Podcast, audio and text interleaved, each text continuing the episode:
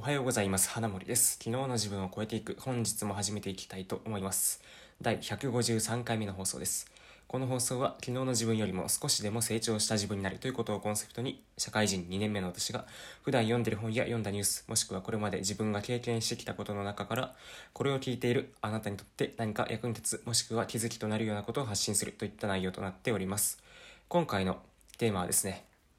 注意そのビデオ会議やめよう。っていうことなんですけど、えっと、こんな記事を発見しました。マイクロソフトが脳科学的調査を行ったところビデオ会議を繰り返し続けていると脳にストレスがたまり集中力が失われてしまうことが分かった。っていう内容の記事なんですけど、まあ、中身を見ていくとこの集中力が失われてしまう理由、まあ、ここの理由として、まあ、この実験を行いましたと、まあ、30分のビデオ会議を1日に4回ずつ2日に分けて合計8回行いましたと。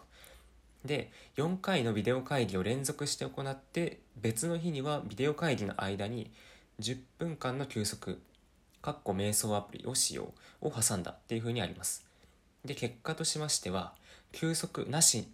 にビデオ会議を続けた日はストレスとか不安とか集中力に関連するベータ波って呼ばれるもののレベルが高くなっていたと。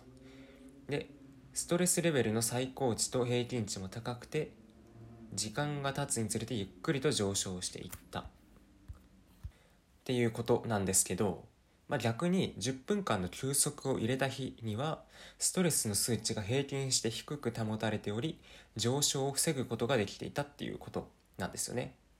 で会議への積極的な関与を示す他の測定値も増加していたっていうことでまああれですねそのビデオ会議を30分のものを連続して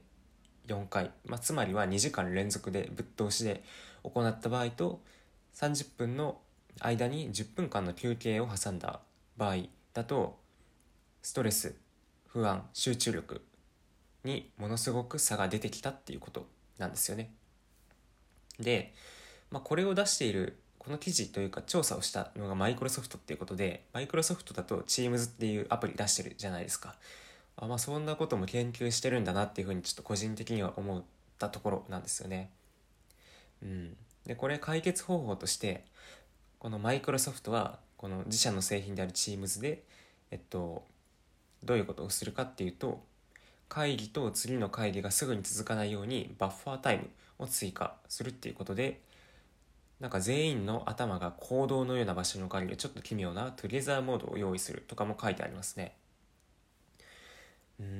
で別のところでスタンフォード大学では1日の中でしばらくの間は音声のみを使用音声のみ使用を許可するとかカメラを遠くに設置して歩き回るとかあるいは単にセルフビューをオフにするなどいくつかの推奨事項を挙げているっていうことでこの記事から察するにあれですかねカメラモードオンの状態で2時間ぶっ通しにするとストレスがたまるっていうことなんですかね。うんまあ、僕の場合ですと普段からそのカメラつけずにやってるんで、まあ、そんなに別に気にしないかなっていう感じではありますね。やっぱりカメラつけちゃうとなんかそこに緊張感みたいなのが緊張感っていうか他人に見られてる感があるじゃないですか。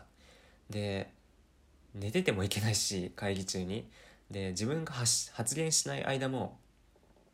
なんか、ね、他のところを見てるわけにもいかないし歩き回ってるわけにもいかないしなんかずっと画面の前にいなきゃいけないみたいなそういう気持ちになっちゃうんで僕はよほどその必要がない限りは音声だけで普段からこの Teams の会議をやってますね。うん。どうですかね？これを聞いているあなたは普段からそういったなんかこのテレビ会議みたいなテレビ会議っていうかねそのビデオ会議やりますか？やられてる方いますかね？で、ぜひですね、その、音声だけでやってるのか、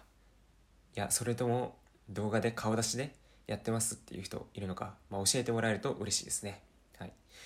で、まあ、今回の、えー、っと、お話を繰り返すんですけど、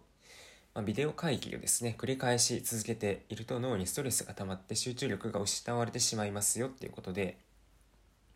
連続して行うのではなくて途中で10分休憩挟むとかあとはビデオのモードをオフにして音声だけでやってみるとかそういったことをやるといいんじゃないでしょうかっていうお話でしたはい。ということで最後まで聞いていただいてありがとうございました。また次回の放送でお会いしましょう。